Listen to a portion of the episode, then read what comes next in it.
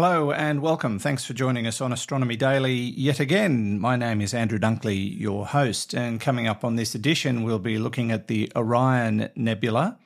A bit of a follow up on Venus and that report a year or two back about the discovery of phosphine in its atmosphere.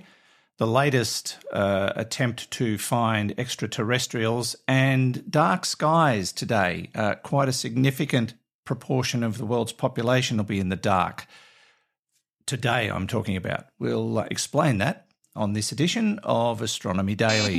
Astronomy Daily, the podcast, with your host, Andrew Dunkley. And we're joined by our AI reporter, Hallie. Hello, Hallie. How are you? I'm really well, thanks, Andrew. You're getting this done earlier than usual. What's the rush today?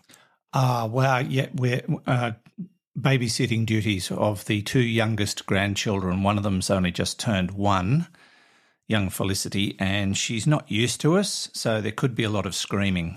That sounds really cruel. Yeah, yeah, I guess it is, but uh, Judy and I generally stop screaming after about 15 minutes. wow, I actually made you laugh. All right, uh, what's happening in news? Are well aware of how Northrop Grumman is involved in the aerospace industry, through its space division and the manufacture of rocket engines but they have a military wing too, and they've just unveiled their latest creation. It's a new stealth bomber, the B-21 Raider. Officials with the U.S. Air Force and Northrop Grumman unveiled the newest aircraft in the U.S. fleet last week in a ceremony webcast, live online from the Edwards Air Force Base in California. The new bomber, built by Northrop Grumman, will be the backbone of the Air Force's bomber fleet once it enters service in a few years. It will also offer the first look at what are sure to be next-generation aerospace capabilities that will likely become commonplace in decades to come. It's the first strategic bomber to be created in 30 years and each one comes at a cost of $692 million. It's set to become the Air Force's primary workhorse for many years with plans to build a fleet of 100. The first flight is slated for 2023.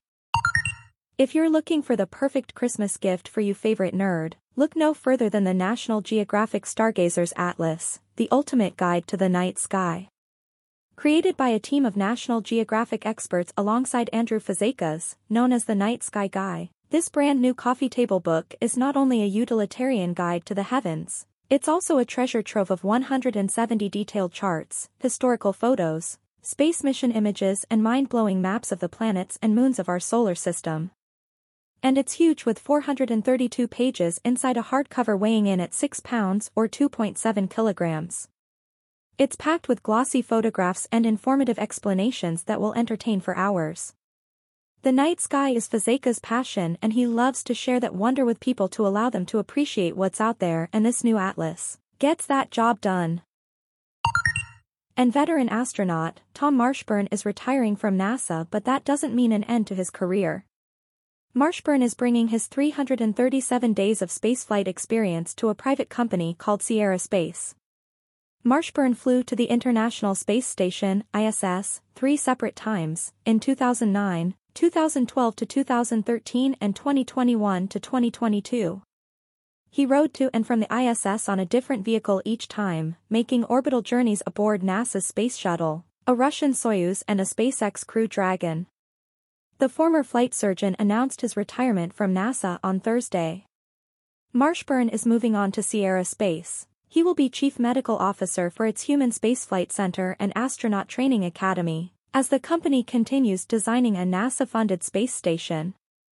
Sierra Space is working to position its Dream Chaser spacecraft for contracted NASA cargo missions to the ISS, along with military cargo flights. Marshburn was with NASA for 28 years, serving for a decade as a flight surgeon and for 18 years as an astronaut.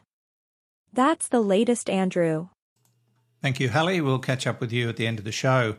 Well, uh, I don't doubt that you have heard of the Orion Nebula. It's uh, the closest star forming region to Earth, and it's located within the constellation of Orion, which is named after the Greek mythological, uh, mythological hunter who was killed by the sting of a scorpion. But what's so special about this region? Well, uh, it's a star forming region, and that's really interesting to astronomers. It's about 30, maybe 40 light years wide and about 1,300 light years away from Earth. And it has within it two gigantic caverns, uh, which have been carved out by giant stars, which themselves are um, not visible due to uh, dust. Uh, now, a new image has just been published, and it shows that these massive stars blast out millions of times more radiation than our sun. And the radiation breaks apart the dust grains and creates giant voids that dominate the nebula. Now, the um, the rest of the dust being whittled away by winds from the nebula stars and by supernovas uh, sees tremendous cosmic explosions that occur when the massive stars die. And in the image, patches of warm dust are marked by blue, while the slightly cooler dust around the edges are coloured green, and the red in the image comes from cold dust that reaches temperatures as low as minus 440 degrees Fahrenheit or minus 260 degrees Celsius. And these regions are located mostly on the outer edges of the dust cloud. Now, threaded between the two gigantic hollows of the Orion Nebula are orange filaments that um, tell a story of, of death and rebirth. Uh, within these filaments is material from supernovae blasts that uh, could coalesce into the next generation of massive stars, according to NASA officials who've reported this in a statement. And eventually, these newborn stars will begin ejecting tremendous amounts of radiation and continue to blast away dust clouds uh, that birthed them and then reshape them again before dying into supernovas and once again enriching the region with heavy elements and the next generation of stars. It's an ongoing cycle and it is rather fascinating and worth looking at. Uh, there's a great story about it at the space.com website if you want to check it out. Now to Venus, and it was reported uh, not so long ago that uh, phosphine was discovered in the Venusian atmosphere. And of course, it got a lot of people wondering what was going on. Could there be life on Venus, etc., etc.? Because phosphine is a biosignature. And uh, it, it's a chemical that could quite conceivably be a product of life. Now, that was in 2021 when the phosphine gas was spotted in the uh, atmosphere of Venus. And uh, the, the reported uh, detection of phosphine was uh, met with a lot of skepticism because of the difficulties with the data calibration and the analysis of the ground based observation data. Uh, following up attempts to detect phosphine in Venus's atmosphere u- using other ground and space based telescopes, uh, including the SOFIA aircraft, which used to fly at an altitude of 13 kilometres above the uh, the distortion of the atmosphere to get those amazing photos that it took. Well, uh, I'm afraid the news of potential life on Mars has been uh, vetoed. In the absence of direct observations of extraterrestrial life, scientists um, focus on those biosignatures. And what they're saying is there is phosphine in the atmosphere of Venus, but not much. Uh, new observations uh, that have been collected from airborne observatories show no sign of potential biosignature gas, which really casts a significant doubt on previous reports of its detection. The Astronomy Daily Podcast with Andrew Dunkley. And scientists have been uh, working with Breakthrough Listen, an initiative that uh, has uh, a new and powerful tool at, its disposal in the search for extraterrestrial life. Uh, this new instrument uh, it will be integrated into the southern hem- hemisphere's largest radio telescope, and give it uh, it'll give it the capabilities to detect techno signatures of extraterrestrial life, significantly widening the net in the search for, well, we, we call it alien life. It won't be alien to them. Uh, the South African Radio Astronomy Observatory MeerKAT Radio Telescope, located in the Karoo region of South Africa, has um, been capturing its first light since 2016 and it's expanded our view of the cosmos by unearthing and analysing thousands of galaxies. And it relies on 64 dishes to study huge expanses of the sky. Now, Breakthrough Listen currently does this um, kind of search uh, for so called technical sig- signatures with the Green Bank telescope and the automated planet finder in the US and the Parkes radio telescope here in Australia, which is only about 120 kilometres down the road from me. I've driven past it many times, and they scan the sky for messages that might be sent by extraterrestrial intelligence. And for the past three years, the team's astronomers and engineers have been working to bolster these efforts with a powerful new computer cluster, uh, which is being used through the MeerKAT telescope. And they announced last week that observations have now begun with what it calls the most powerful digital instrumentation ever deployed in the search for techno signatures. And conceivably, it will be able to help the team search without mechanically moving the MeerKAT telescope antennas, instead, using computer processing to gain a new perspective on of what is already in view. It's it's a big leap forward in the search, whether it comes up with any answers to one of the biggest questions in humanity remains to be seen. But um, I guess we can we can just wait and hope.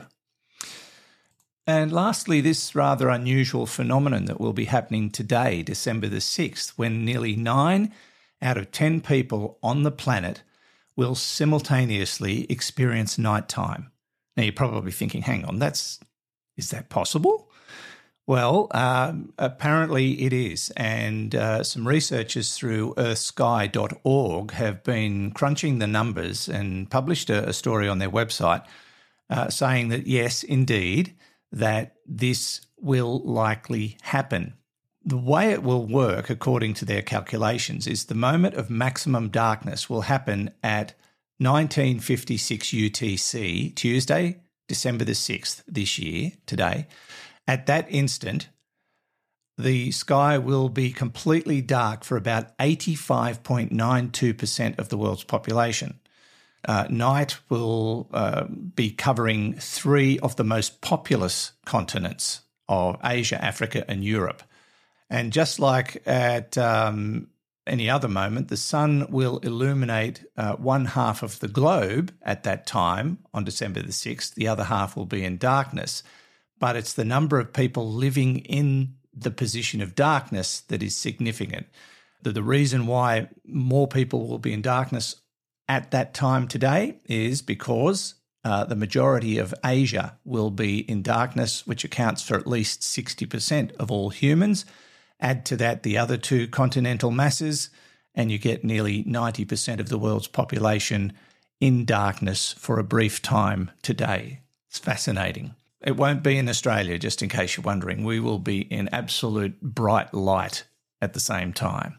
So we miss out, I suppose. Now, if you want to catch up on any of those stories, jump on our website, astronomydaily.io, and you'll be able to read about most of that.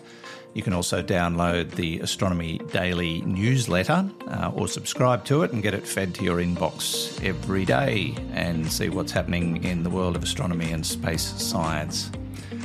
Uh, anything before we go, Hallie? How are you going to entertain your grandchildren this afternoon, Andrew? Uh, I'm hoping I don't have to and we can just put them in a corner and they can look after themselves. Why don't you tell them some dad jokes? Oh, they might be a bit young for that. Have you got one for me? What do you get when the sunrise bends over?